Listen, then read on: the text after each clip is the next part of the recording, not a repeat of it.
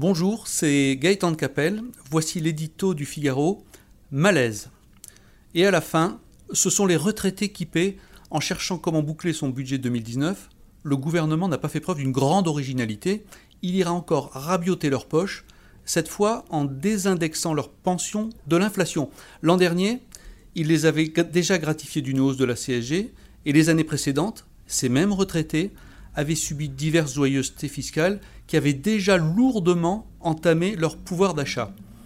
Dans un pays en déficit ininterrompu depuis près d'un demi-siècle, croulant sous une dette de 2200 milliards d'euros, personne ne conteste la nécessité d'une participation de tous à l'effort national, les retraités comme l'ensemble des Français.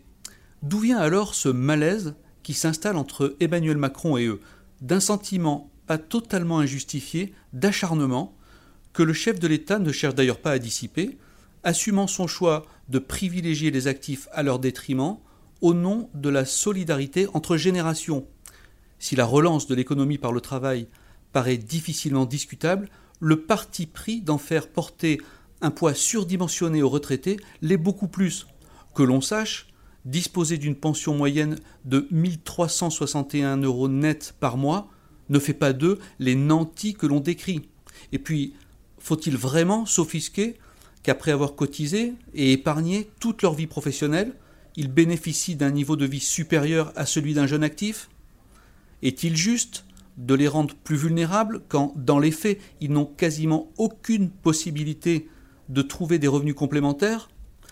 Ces ponctions surprennent d'autant plus à quelques mois d'une réforme des retraites annoncée comme révolutionnaire, mais où il n'est pas question de reporter l'âge du départ.